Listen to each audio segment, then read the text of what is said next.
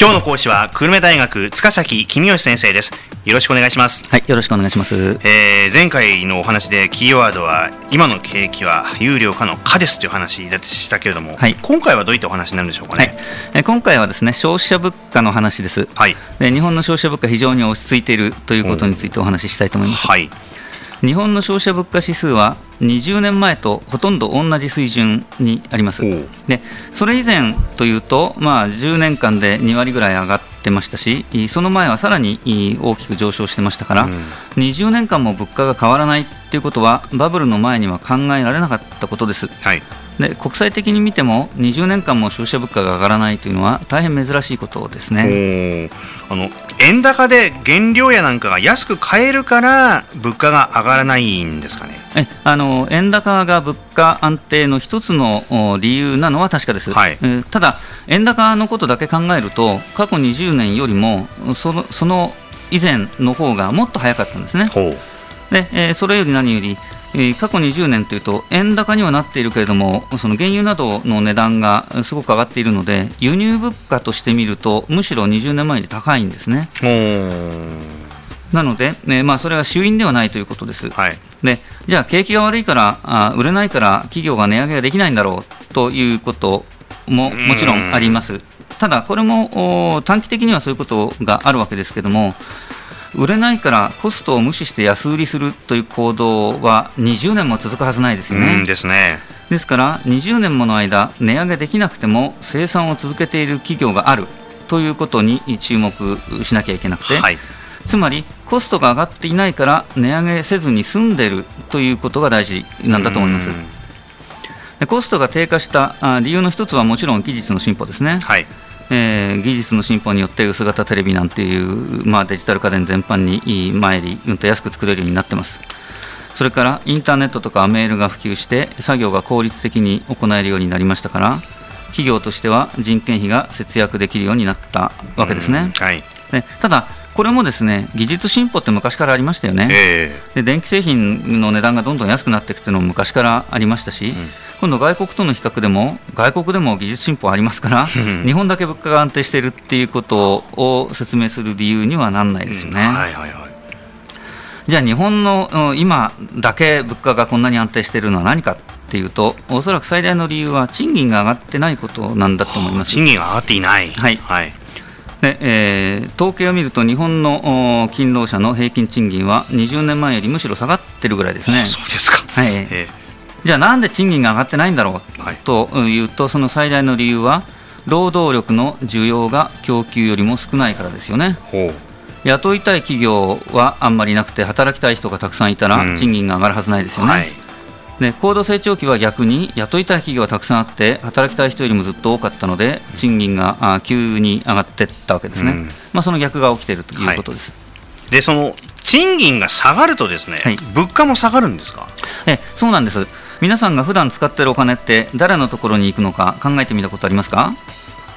うん、例えば居酒屋でお酒飲んだとしますね、はい、支払ったお金の一部は居酒屋の店員さんの給料になるわけですよね。はい、でえー、居酒屋は当然お酒を仕入れるわけですからお酒の会社にもお金行くわけですけども、うん、そのお金の一部はまたお酒作ってる会社の社員の給料になりますよね。はいはい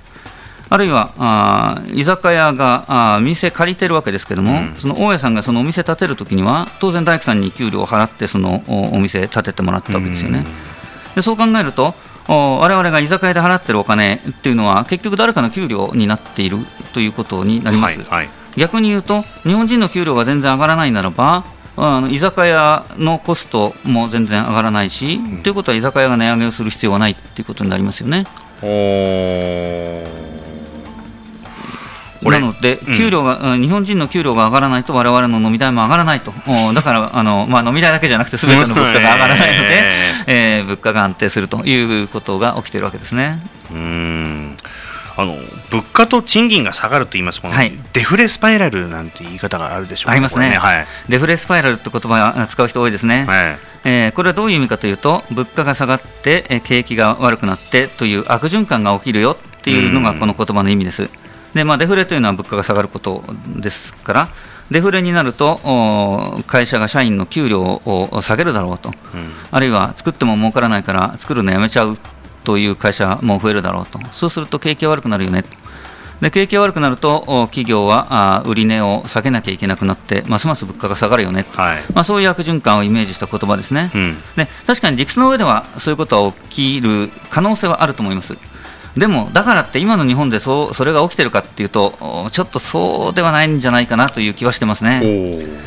統計を見ると、消費者物価指数はあ一番高かったのは1998年ですね。でそれから緩やかに下がっていますが年平均で0.3%しか下がってませんでこの程度の下落はデジタル家電の技術が進歩して安くなっている分で十分説明できちゃうわけですね。ですから経済に与えるマイナスの影響ってとっても小さくて騒ぎ立てるようなもんじゃないと思いますね。あのまあ、例えがいいかどうか分かりませんけども海の水を一口飲んだら海の水が減ったっていうのは理論的に正しいですよね。でも、だからってそんな ことを言ってたらかえってミスリーディングですよね。それと同じで、物価が0.3%下がったから景気が悪くなったとか言うと、ちょっとなんかミスリーディングな気がしますね。じゃあ、ここまでお話まとめていただきまして、キーワード、どうでしょうか？はい、えー、デフレは恐れるに足らずにしたいと思います。はい。ということで、今朝は久留米大学塚崎公義先生でした。ありがとうございました。ありがとうございました。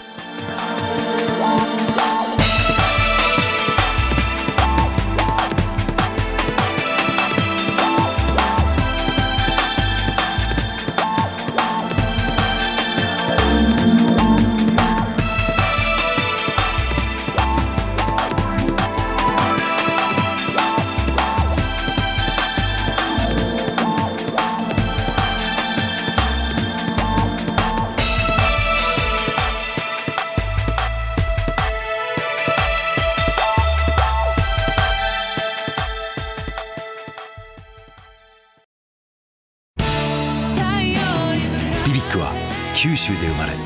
九州の人たちに光を届けています。九州のお客様が光り輝くように。それが QTnet の